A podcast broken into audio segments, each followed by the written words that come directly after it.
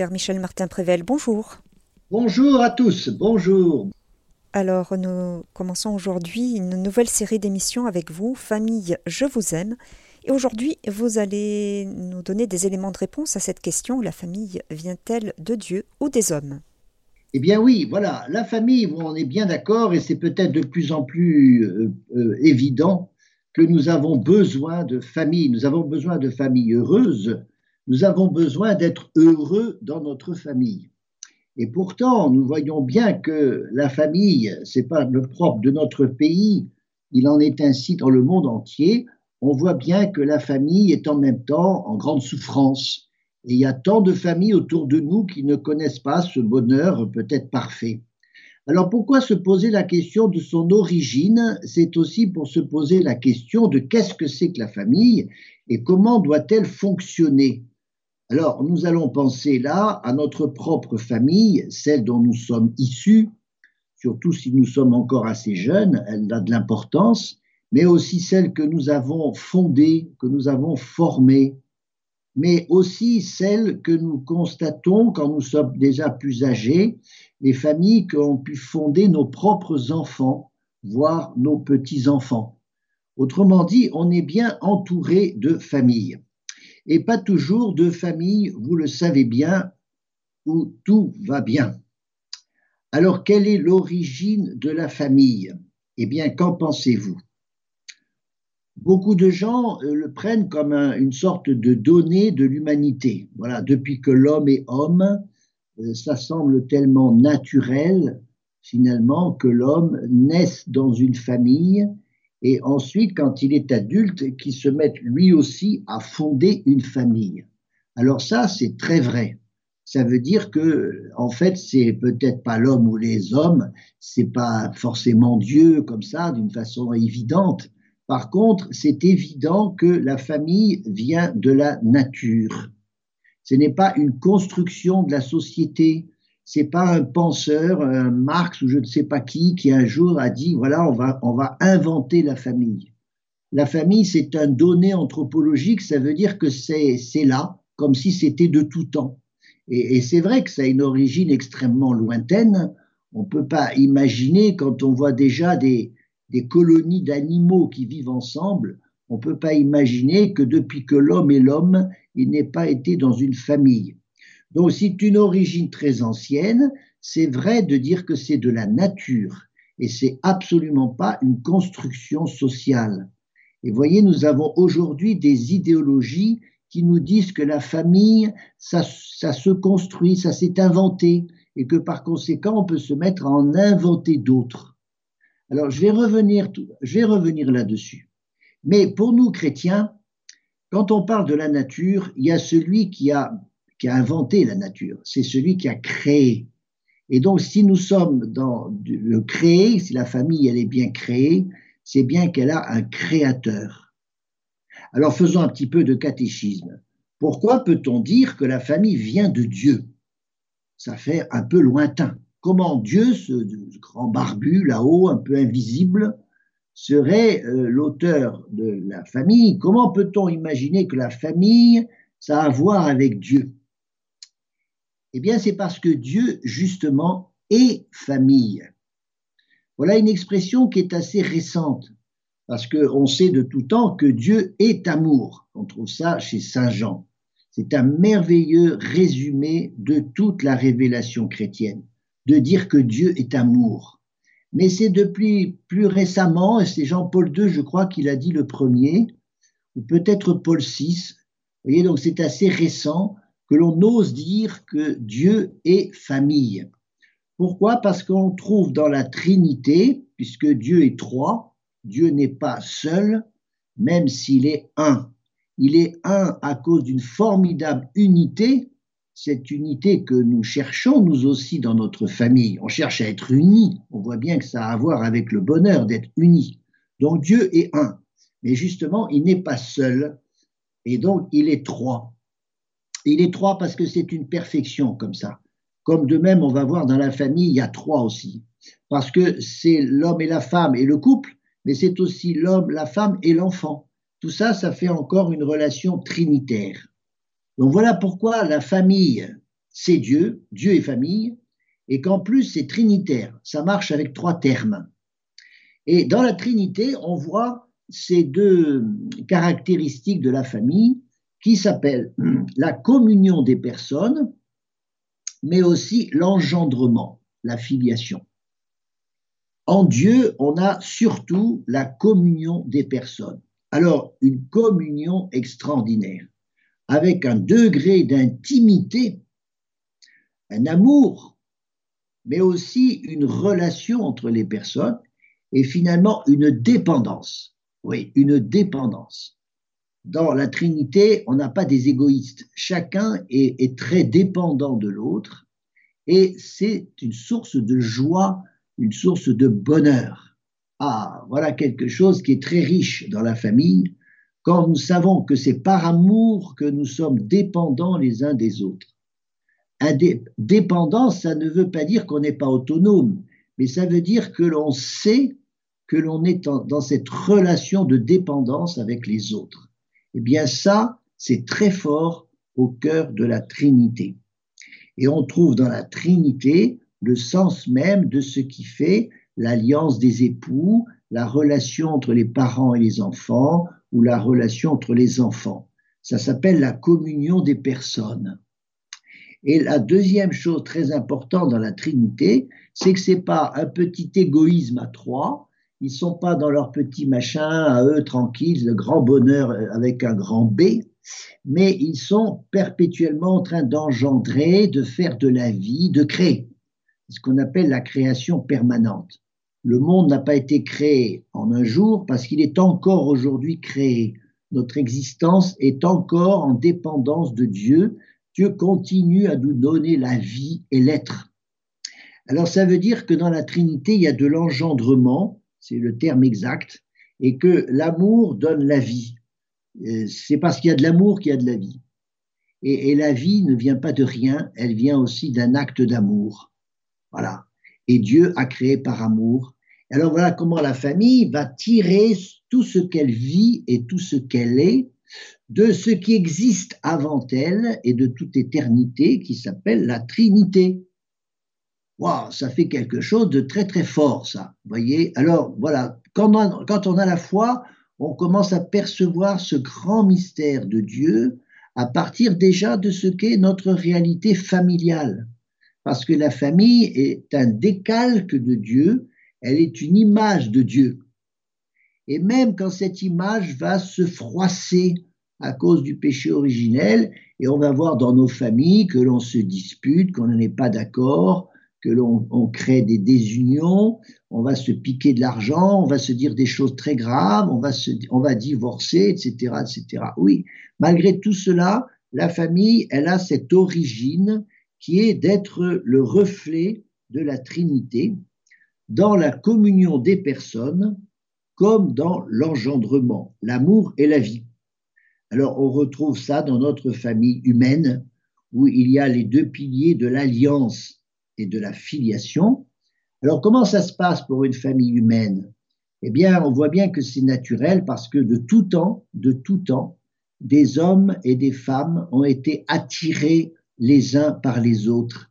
Ils se sont choisis et ils ont créé cette chose incroyable qui est de faire un couple où va se mêler à la fois de l'amour d'éros, de l'amour d'amitié, et entre deux sexes, il se développe cette chose qui fait tant de bonheur et que tout le monde continue à rechercher plus que jamais, c'est de l'affection, de la tendresse, de la sexualité.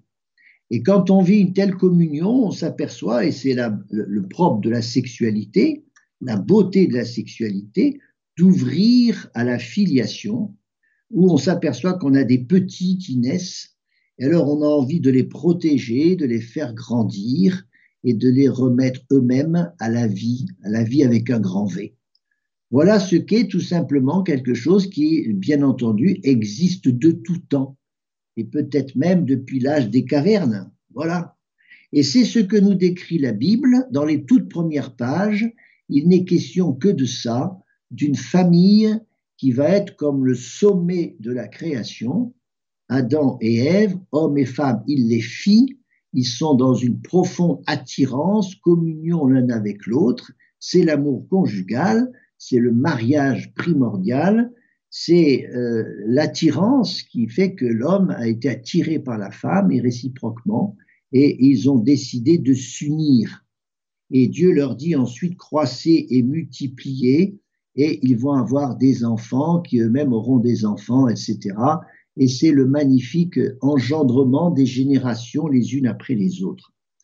Vous voyez bien que quand on attaque la famille, on attaque quelque chose qui est primordial. Ça veut dire qui est au départ de tout, de l'humanité. Je vous dis bien que la famille, c'est le sommet de l'humanité. Et l'humanité, elle est faite que de, de familles. C'est des familles au pluriel, ce sont un ensemble de familles.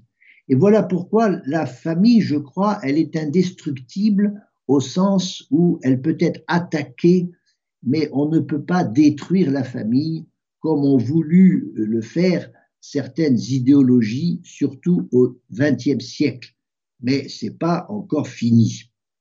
Alors, en résumé, la famille, ça vient de la nature, ça veut dire que ça vient des hommes, non pas parce qu'ils l'inventent, mais parce qu'ils en vivent comme un donné qui leur vient d'ailleurs.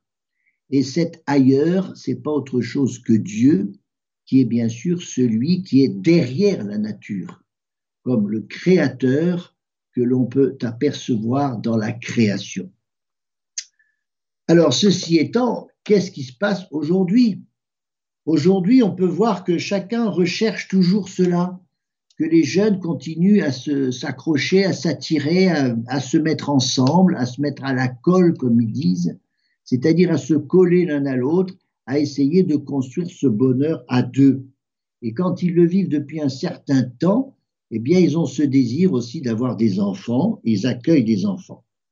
Alors aujourd'hui, la famille, eh bien, ça pourrait être une sorte de pari impossible parce qu'on voit tellement de désordre dans les familles se demande si c'est vraiment si intelligent que ça de faire une famille. Et certains disent qu'il ne faut pas avoir des enfants certains se méfient de l'amour, parce que l'amour, ça veut dire aussi, tôt ou tard, souffrir. C'est un pari, de fait, parce qu'il faut mélanger une passion amoureuse avec la sexualité et, et l'épanouissement personnel, la vie de famille, se donner à d'autres. C'est réussir sa propre vie tout en étant justement dépendant des autres d'un conjoint, d'un enfant, des enfants. Alors ça, c'est effectivement un pari. Un pari possible puisqu'il continue à se faire, même à travers justement les difficultés que l'on connaît. C'est un pari fou. Et comment s'étonner que ce pari soit, demande tant d'efforts? Parce que justement, il est difficile, il est contraignant, c'est difficile à vivre et c'est pour ça que ça va se traduire quelquefois par des échecs. Mais peut-être que on a en tout cas en nous ce, ce désir qui est si fort de faire une famille que peut-être aujourd'hui on a encore surinvesti en donnant beaucoup beaucoup d'importance à l'amour. Et je l'ai déjà dit plusieurs fois, on surinvestit l'amour, c'est-à-dire qu'on ne le comprend pas dans ce qu'il est dans la réalité, on l'idéalise. C'est-à-dire qu'on fonctionne énormément sur l'amour romantique, plus que jamais. Et voilà pourquoi c'est une des causes pour moi de ce que on dégringole de bien haut quand on est parti aussi mal.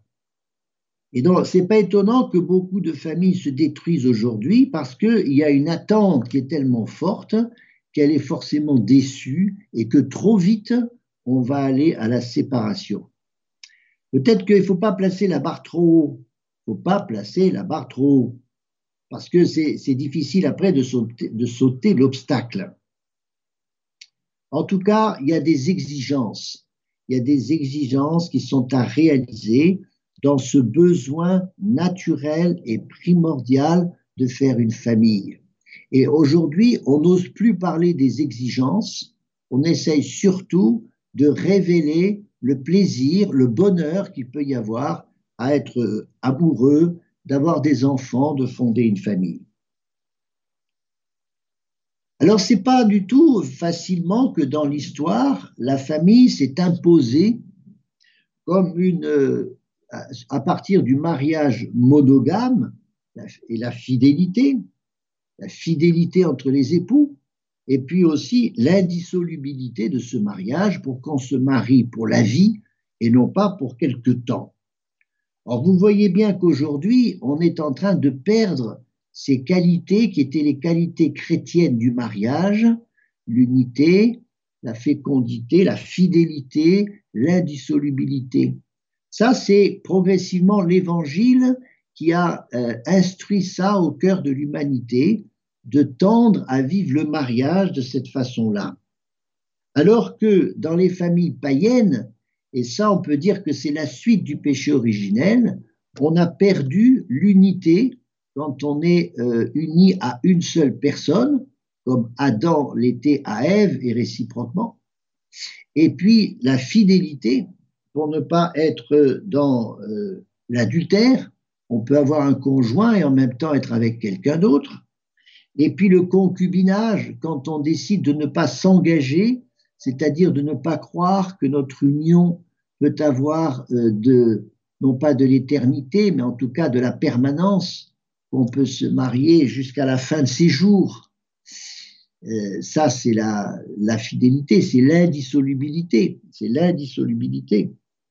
C'est aussi euh, des façons un peu tordues de concevoir la vie avec un autre quand c'est avec le même sexe, c'est les familles homosexuelles, ou alors quand on fait ça avec quelqu'un de sa propre famille, alors c'est l'inceste, quand on a des relations dans sa propre famille qui sont des relations euh, sexuelles. On voit bien que l'on a ces, ces habitudes qui peuvent revenir, elles reviennent très fort aujourd'hui, c'était les habitudes des familles païennes que l'Évangile progressivement avait réussi à, modifier. Et c'est pour ça qu'aujourd'hui, on a un combat qui est devenu plus important, parce que l'Évangile n'est plus à la base des comportements des gens. Ils peuvent vivre bien sûr d'une façon naturelle, parce qu'encore une fois, je répète que les personnes aujourd'hui ressentent ce désir profond de s'unir avec le sexe opposé et d'avoir des enfants. Voilà, ça c'est le donné naturel. Mais ça suppose que l'on y mette certaines règles, certaines exigences.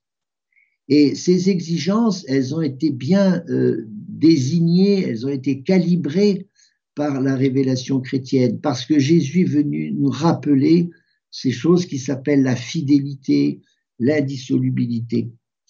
Voilà pourquoi ce qu'on a la famille traditionnelle, où un père et une mère se vouent beaucoup d'amour dans la fidélité pour que la famille soit assise sur un mariage solide. Alors le mariage aujourd'hui, il est plus très solide puisqu'on peut divorcer très facilement et vous savez que les lois ont poussé à cela. Euh, elles ont voulu prendre en compte euh, le développement du divorce mais en accompagnant le divorce, elles l'ont évidemment favorisé. Et donc aujourd'hui, c'est un peu un, poncif de notre société que quand on s'aime, on vit ensemble, et quand on s'aime plus, on se sépare. Et cela maintenant, même sans être marié, puisque beaucoup de gens vivent euh, la réalité du mariage sans en vivre l'engagement, en faisant un mariage civil ou un mariage religieux. Le Pax, vous savez, et beaucoup de nos enfants peuvent vivre comme ça, le Pax, c'est une autre façon de vivre le concubinage, c'est-à-dire c'est reconnaître administrativement pour des avantages aussi d'impôts, etc. C'est une façon de s'arranger entre nous, mais ça ne, ça n'implique absolument aucune volonté et aucune intelligence dans ce que l'on veut vivre ensemble. Donc, ce qu'on appelle la famille traditionnelle, je répète, le père, la mère et un enfant. Il y a un anthropologue célèbre, Lévi-Strauss, qui a appelé ça la famille conjugale, et il rappelle que c'est une famille qui a toujours été vue comme un idéal, même si elle n'a pas toujours été vécue comme ça, puisqu'il peut y avoir de la polygamie, euh, il peut y avoir aussi des, des enfants qui naissent de gens différents, à cause de l'adultère aujourd'hui, il y a des gens qui peuvent avoir des enfants avec plusieurs femmes, même sans être mariés avec, avec, avec elles. Donc on a une sorte de, de brouillard, de flou qui s'est beaucoup installé dans ces relations qui pourraient être claires avec une relation d'alliance entre un homme et une femme, d'une part, et une relation de filiation entre des parents et leurs enfants. Alors voilà, donc on a d'un côté une famille qu'on appelle aujourd'hui traditionnelle, et puis on a aussi tout ce qu'on peut appeler euh, d'autres façons d'être en famille. Alors on parle aujourd'hui de plusieurs modèles. Et alors voilà, dans notre société, qu'est-ce qu'on fait avec ça? Parce que ça touche notre propre famille, peut-être. Si dans notre propre famille, il y a pu y avoir un divorce, je peux être moi-même divorcé. Il y a aussi d'ailleurs le veuvage, quand l'autre est mort, c'est plus une famille qui est, pour ainsi dire, complète quand il manque un des deux parents. Mais il y a aussi nos propres enfants qui nous disent, nous, le mariage, on voit pas à quoi ça sert, on vit ensemble, on s'aime, tout va très bien. Et puis quand on a des enfants, ben, c'est encore plus merveilleux. Et puis on continue à vivre ainsi avec d'autres modèles, des modèles qui peuvent aussi, quand les parents ne sont plus ensemble, on continue à élever des enfants tout seuls. Alors c'est quand même presque un cinquième des familles qui sont comme ça en France. Ça s'appelle les familles monoparentales il n'y a plus qu'un seul parent. Et puis, il y a les familles euh, recomposées. Quand on a d'abord fait une famille avec quelqu'un, le divorce ou même aussi quelquefois le deuil peut faire que l'on se remarie avec quelqu'un d'autre. Et alors, on a de nouveaux enfants. Alors, on a des enfants qui ne sont pas de, la même famille et on cherche à les faire vivre ensemble. Il y a les enfants de l'un, les enfants de l'autre, et puis les enfants des deux ensemble. Donc, dans une famille recomposée, ça peut devenir une famille assez nombreuse, d'une part, et aussi quelquefois assez compliquée. Et puis, on voit aussi apparaître aujourd'hui une revendication très forte qui est de, faire non seulement un mariage qu'on a appelé pour tous, le mariage entre des personnes homosexuelles, qui revendique la, filiation en ayant des enfants, puisqu'aujourd'hui, la bioéthique vient au secours de euh, ce que peut se réaliser pour des personnes sans le recours à la sexualité, d'avoir des enfants par la PMA ou la GPA. Ça s'appelle tout ça de l'insémination artificielle. Donc ce n'est plus l'amour et la rencontre sexuelle qui, qui fait l'engendrement. Ça peut être euh, par des moyens artificiels, euh, par le biais de, c'est pas de la médecine, mais en tout cas par le biais de la biologie, euh, réaliser la naissance d'un enfant, un enfant que l'on peut même faire faire par quelqu'un d'autre et que l'on adopte. Voilà. Donc tout ça fait une sorte de, de développement des possibilités de faire des familles. Mais soyons honnêtes, est-ce qu'il n'y a pas une supercherie à parler de nouveaux, de nouveaux modèles de nouvelles familles quand on sait que ces familles-là, c'est les, faits qui parlent, et les psychologues s'en aperçoivent très, très, très vite, qu'on n'a pas autant de bonheur, de relations d'apaisement, de relations de facilité quand on est dans ces nouveaux modèles. Ce sont autrement dit des modèles imparfaits et il faut quelquefois tolérer l'imperfection je pense à une famille où il y a un des conjoints qui meurt. Ça fait une famille qui est en train de connaître une imperfection parce que euh, un des parents n'est plus là ou avec le divorce, un des parents n'est plus là. Donc il faut savoir porter, supporter des imperfections dans notre vie familiale parce qu'un des conjoints n'est plus là ou un enfant est très difficile à élever, un enfant meurt, etc bien sûr qu'il y a toutes ces, ces, peines et ces épreuves dans les familles. Et donc, celles qui sont et celles qui traversent des épreuves, bien sûr que de tout temps, il n'est peut-être pas question de les rejeter, il est question de les considérer comme des familles à part entière, sachant qu'elles ont à vivre et à porter ces épreuves-là. Ça s'appelle l'imperfection dans la vie humaine. Mais ce qui est nouveau aujourd'hui, vous le savez bien, c'est que l'on crée des familles imparfaites.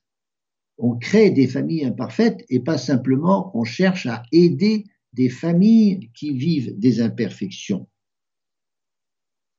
Voilà pourquoi moi je crois plutôt, voyez, à la force de la nature plus que de la culture. Parce que, comme on dit, chasser le naturel, il revient au galop. C'est-à-dire que peut-être qu'on va se lasser de toutes ces façons de faire des familles de façon un peu, un peu périphérique, un peu bizarre, un peu de travers, quand on sait que, et ça c'est une saine écologie, voilà, parlons de l'écologie, et ce qu'on appelle l'écologie humaine, c'est-à-dire se conformer à ce modèle de la nature, qu'un homme puisse devenir un père, une femme devient une mère, et tout ça, ça va constituer une famille, ce qu'on appelle la famille biologique, biologique, voilà. Une famille que je dirais, moi, écologique, parce qu'elle respecte les données de la nature, et les données de la nature, c'est pas autre chose que ce que Dieu a inscrit en nous-mêmes. On a cru se libérer de tout cela, de ce lien à Dieu, en disant, c'est le prof de la philosophie des Lumières, que l'homme, après tout, il fait ce qu'il veut, et que finalement, on a le droit, vous voyez, le droit, c'est toujours le droit qui est en premier, on a le droit de faire ce que l'on veut. Alors je pense qu'on a le droit de vivre ce que l'on doit, c'est-à-dire ce que l'on doit être, ce que l'on doit être selon ce que la nature nous a fait selon ce que le, Créateur a inscrit en nous.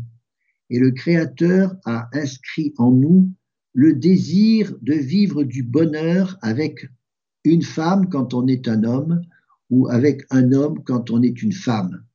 Et il peut y avoir, je sais bien, des particularités qui sont justement, selon la nature, assez rares, cette tendance à s'associer au même sexe qu'on appelle l'homo l'homophilie.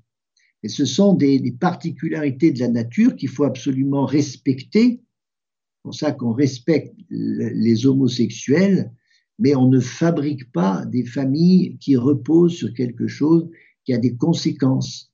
Parce qu'un enfant a besoin pour se construire d'un père et d'une mère. Et ça, les psychologues peuvent nous l'expliquer très très bien. Pourquoi ça fonctionne comme ça?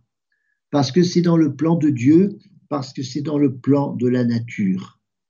Alors vous voyez, chers amis, on peut essayer de justifier beaucoup de choses, mais euh, suivons ce pourquoi nous sommes faits. C'est comme ça que l'on trouve le bonheur. Et même quand on n'a pas la foi, nous avons aujourd'hui cette opportunité de saisir ce concept de l'écologie que les chrétiens veulent étendre à l'écologie humaine et pas seulement l'écologie qui vise euh, l'eau, euh, les espèces, euh, les animaux, etc., mais par-dessus tout aussi qui vise l'homme. Or, l'homme a sa propre écologie, c'est-à-dire son rapport à la création, qui s'établit selon des lois qui lui viennent de la nature, et non pas des lois que lui aurait le droit de créer. Voilà. Je pense que quand euh, l'homme veut faire des lois qui contrarient la nature, tôt ou tard, on dit que la nature se venge. Voilà où on en est. Voilà pourquoi c'est un peu compliqué d'accepter que nos enfants, qui ne sont plus du tout instruits dans ce droit naturel, ce qu'on appelle le droit naturel, qui est justement euh, connecté euh, à la révélation chrétienne. Il n'y a pas, d'antinomie entre la révélation chrétienne et le droit naturel. Et c'est pour ça qu'on est dans une, base solide quand on peut instruire nos enfants sur le fait que l'amour est beau parce qu'il vient de Dieu et que l'amour est créatif. Et c'est pour ça qu'il est normal d'être liés ensemble pour qu'une famille soit plus solide. Parce que le mariage, il n'est pas pour nous-mêmes, il est aussi au service de la famille, au service des enfants et interrogez tous les jeunes, tous les enfants, vous verrez que tous, leur désir, c'est que leurs parents soient unis. Et c'est ce, que traduit justement l'institution du mariage, c'est qu'elle donne, euh, elle donne des moyens euh, de ce que la famille puisse fabriquer du bonheur. La famille, c'est pas autre chose qu'une école d'humanisation, et c'est pour ça qu'elle reste essentielle pour la société, mais ça fait un paquet de décennies que l'État s'est désengagé de ça, ne se sent plus responsable de la famille, surtout quand il dit que c'est une affaire privée qui ne le regarde pas. Or, c'est pas vrai. La famille, ça regarde la société, ça regarde l'État, ça regarde aussi un gouvernement qui doit penser à la santé des familles parce que c'est du bonheur, c'est du bonheur pour tous. Donc, une école d'humanisation où on apprend à être tout simplement des hommes ensemble. On nous parle beaucoup du vivre ensemble, mais ça, ça s'apprend dans une famille. C'est pour ça que la famille, c'est une école importante pour une société. Mais c'est aussi une école de sainteté parce que c'est là que l'on apprend à, à, devenir meilleur. On s'améliore comme le bon vin parce qu'on apprend en réduction dans les rapports entre parents et enfants, etc., tous les rapports familiaux, il ne faut pas oublier aussi les grands-parents, on apprend dans les rapports familiaux à s'améliorer, à être dans la bienveillance, le respect, le, pardon et toutes ces choses qui, qui, qui, qui, suscitent le bonheur. Le bonheur familial, il y a des clés. Et curieusement, ces clés, elles nous sont enseignées par l'Évangile, qu'on le sache ou non d'ailleurs ce qui fait le vivre ensemble, ce sont des vertus, voilà un mot qu'on n'emploie plus, des vertus qui sont au service du bonheur familial. C'est la vertu de gratitude, de sincérité, la vertu d'espérance, de, politesse, de bonne humeur, de bienveillance, d'exactitude, parce qu'on est exact pour les autres, de patience et de persévérance. Voilà, tout ça, ce sont des visages de l'amour familial amour familial qui se traduit par des comportements que l'on travaille, on est capable de se reprendre les uns les autres pour que tout ça devienne un, un microcosme, une petite société où finalement tout le monde va être très très heureux. Voilà, chers amis. Alors, que pensez-vous de tout ça? Euh, La question, c'était au départ, est-ce que ça vient de Dieu ou des hommes? Ça veut dire, est-ce que l'on fait ce qu'on veut avec la famille? Ou est-ce qu'il est plus sage de se couler dans ce qu'est la famille. Et ça, vous voyez, c'est une réaction tout à fait écologique. Alors, qu'en pensez-vous, chers amis? Père Michel Martin Prével, euh, peut-être une question. Vous avez euh, parlé de, de, cas où la famille est éprouvée et euh, où, euh, par exemple, un couple peut ne pas parvenir à avoir euh, un enfant naturellement, ou bien dans le cas d'un veuvage précoce. dans un premier cas, il y a la possibilité de, l'adoption. Alors, qu'est-ce que vous pourriez dire donc ces, aux personnes qui ne peuvent pas avoir d'enfants et qui ont pour projet d'adopter un orphelin? Oui, eh bien, effectivement, moi j'ai insisté sur le fait qu'il y, a une, perfection de l'amour et, de la famille, il y a une perfection au sens où on tend à ça, on tend à réaliser ça et tout le monde veut ça parce que on imagine bien le bonheur familial comme ce bel équilibre entre un homme, une femme et des enfants, des parents, etc. Voilà. Donc on a bien un modèle. Alors parlons de modèle, mais il y en a qu'un parce qu'ensuite c'est vrai qu'il faut accepter qu'il y ait des imperfections à cause, je dirais, des, rudesses de la vie qui s'appellent la mort, la séparation, qui s'appellent la maladie, etc. Donc la famille, elle est en même temps sujette à des contraintes, à des, à des choses qui, la rendent, qui, la qui la rendent imparfaite. Et donc, je dis simplement qu'il faut savoir accepter des imperfections. Un couple stérile, c'est bien une imperfection de la nature, ça puisque normalement, un couple engendre normalement, ça doit se faire à peu près comme il faut. Et pourtant, on voit bien qu'il y a des personnes qui, pour des raisons d'infertilité, ne peuvent pas avoir d'enfants. C'est donc une anomalie, c'est donc une peine, une épreuve qui peut justement se compenser, alors c'est merveilleux, par de l'adoption. L'adoption, ça a toujours été un moyen extraordinaire de donner à un couple qui s'aime le fait de donner de l'amour à d'autres enfants qui ne sont pas d'eux-mêmes. Et je trouve que l'amour adoptif, c'est un très bel amour parce qu'on n'aime pas simplement le, fruit de ses entrailles, on aime un enfant beaucoup plus pour lui-même, puisque la nature ne me l'a pas donné par moi-même. Et donc, c'est ce que fait, par exemple, Joseph ou même Marie. Joseph, c'est quelqu'un qui est le père adoptif et qui a été un père remarquable. Donc, les imperfections de la nature peuvent justifier finalement qu'on arrive à une autre perfection qui est d'aimer un enfant qui n'est pas de soi, mais comme s'il était nôtre. Et, bien ça, c'est merveilleux, l'adoption. Et, donc, ça réalise une véritable famille où c'est d'abord l'amour qui fait qu'on est capable d'aimer un enfant, pas simplement parce qu'il est à moi, il est le fruit de ma chair, il me ressemble, mais parce que je l'élève au contraire pour lui-même, lui qui vient d'ailleurs et qui quelquefois est quelquefois très difficile à élever. Donc les imperfections de la famille, elles sont là, mais ce qui est grave, c'est quand on fabrique des imperfections, quand on favorise le divorce. On ne peut pas aller dans le sens du bonheur en disant à des gens qui ont des difficultés, qui ont du mal à s'entendre, ben écoutez, la solution, c'est de vous séparer, quand on sait que dans beaucoup de cas, c'est pas la meilleure solution. La meilleure solution, c'est de se réconcilier. Voilà comment on, par laxisme, par euh, une mauvaise compréhension de ce qu'est euh, le travail à, faire dans une famille.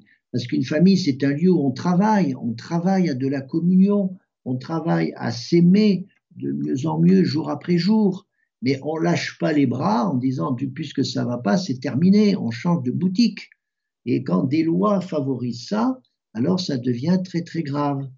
Donc on n'est pas dans, chez les bisounours, on ne croit pas à une famille idéale parce que de fait elle ne se réalise pas, ou très rarement, mais par contre on veut tendre à cela, à ces règles qui font la santé et le bonheur d'une famille, qui est que des parents s'aiment et passent aussi par-dessus par leurs différences, et que des enfants se, soumettent à leurs parents pour grandir et devenir eux aussi des hommes et des femmes heureux. Alors nous avons un auditeur qui, qui souhaiterait intervenir. Il s'agit d'Albert. Albert, c'est à vous. Oui, bonjour Père. Bonjour Albert. Oui, un grand merci pour tout ce que vous nous donnez. Euh, non seulement aujourd'hui, mais également toutes vos interventions. Euh, je suis veuf depuis 11 ans. Euh, j'ai deux enfants et puis cinq petits-enfants. Et mon épouse après la naissance de notre deuxième enfant, a manifesté euh, des symptômes et qu'il nous a fallu au moins trois ans pour déterminer que c'était une maladie génétique. Et mon épouse a été malade 20 ans sur nos 30 ans de mariage. Et je n'imaginais évidemment pas, quand euh, on s'est marié, hein, de vivre cela, mais eh bon, on s'était connus donc euh, dans une communauté et où nous avions le même chemin spirituel. Et mmh. on, s'est vu d'ailleurs euh, un week-end euh, euh, par mois. Et, au bout du troisième week-end, on s'est déclaré l'un à l'autre, sans se connaître. Et au bout, et alors on vit, ben, je vivais parce que rapidement mon épouse pouvait plus parler et, et ma fille avait 8 ans et Vincent 10 ans. Et eh bien, pour moi, évidemment, j'offrais euh, ces épreuves à Jésus abandonné hein, en nous, en moi, et pour cheminer d'instant présent en instant présent. Et alors au bout de dix ans de maladie, euh, ce qui a été euh, vraiment le plus douloureux pour moi, je disais mon Dieu, on lèvera pas son sourire parce que sans sourire, je pourrais plus rien faire. Et au, mm. bout de, de, quelques jours, au bout de ces dix ans, le sourire ben, a disparu. Et oui. Et je me suis dit, là, je vais vraiment alors la sombrer dans la dépression. Et, et j'ai pris la tête entre les mains la nuit quand je me suis réveillé en sursaut. Et, j'ai dit, mon Dieu, moi, c'est pas possible. C'est trop dur pour moi. Et puis, néanmoins, une pensée que je disais au début de notre mariage, oh, Dominique est trop bien pour moi quand on était avec des amis. Il a dit, oh, il me prend pour un ange. Et là, je me dis, est-ce que Dominique est toujours trop bien pour moi? Et après mm. quelques minutes de, de, silence, euh, voilà, mon cœur est venu à dire oui, Dominique est toujours trop bien pour moi. Et mon cœur mm. a voulu rajouter, c'est parce qu'elle est comme ça que je l'aime. Et, le lendemain, en me préparant pour aller au travail, eh bien, Je dit, mon Dieu, là, c'est pas possible. Euh, Dominique a trop souffert dans sa jeunesse, c'est pas juste. Euh, c'est pas normal, je suis révolté. Ben, J'ai perçu comme si Dieu me disait, eh ben, tu vas l'aimer comme moi je l'aime. Eh bien, ça m'a mm. saisi, j'avoue. Et eh bien, je me suis dit, ça m'a ragaillardi, et Dieu me donnera les grâces qu'il faut. Et là, j'ai perçu en moi, alors étonnamment, ce que voulait dire le mot liberté. Je me hmm. sentais, euh, je me percevais une autre personne euh, en découvrant ma vie en demandant Dominique comment elle était. Voilà. Et puis on avait vécu les dix autres années comme ça, euh, les dix autres années. et maintenant, parce que l'heure tourne, maintenant ah votre, votre famille, vous êtes un grand-père, vous êtes un grand-père qui est sans doute comblé maintenant avec ses enfants et ses petits-enfants. vous continuez à vivre cette grande aventure de l'amour en étant passé par cette grande souffrance. Je vous remercie beaucoup, vous savez, pour votre témoignage qui est très très beau et qui me, qui me, qui me prend forme parce que je me dis mm. ça, ça repose sur d'autres valeurs que du mm. plaisir, du plaisir un peu égoïste, etc. Vous voyez, vous avez fondé votre famille sur des valeurs qui sont beaucoup plus hautes et vous êtes en train de nous dire que malgré toute cette période très dure et très longue, vous connaissez aussi un autre bonheur maintenant. Vous avez aussi cette joie sans doute d'être en communion avec votre Dominique qui est au ciel. C'est moi-même ce que je vis aussi, vous savez, puisque moi je suis un prêtre veuf, j'ai des enfants et des petits-enfants. Voilà, cher monsieur, merci infiniment pour votre témoignage, c'était très beau. Merci beaucoup. Et un grand merci aussi pour le vôtre. Oui, en union de prière, entre veufs. Oui. tout à fait. Voilà. Merci beaucoup. Merci Albert. Au, revoir. Oui, merci beaucoup aussi à Radio Maria, vraiment. Au revoir. Au revoir. Au revoir. Voilà, nous sommes au terme de notre émission. Merci beaucoup, Père euh, Michel Martin Prével, pour euh, ce thème d'aujourd'hui. On vous retrouve le mois prochain sur un autre thème dans le cadre des émissions Famille, je vous aime. Et merci à Albert pour son beau témoignage. Au revoir. Merci, au revoir. Chers auditeurs de Radio Maria, c'était l'émission Famille, je vous aime avec le Père Michel Martin Prével qui nous a parlé du thème suivant la famille vient-elle de Dieu ou des hommes? Vous pouvez réécouter cette émission en podcast sur notre site internet www.radiomaria.fr.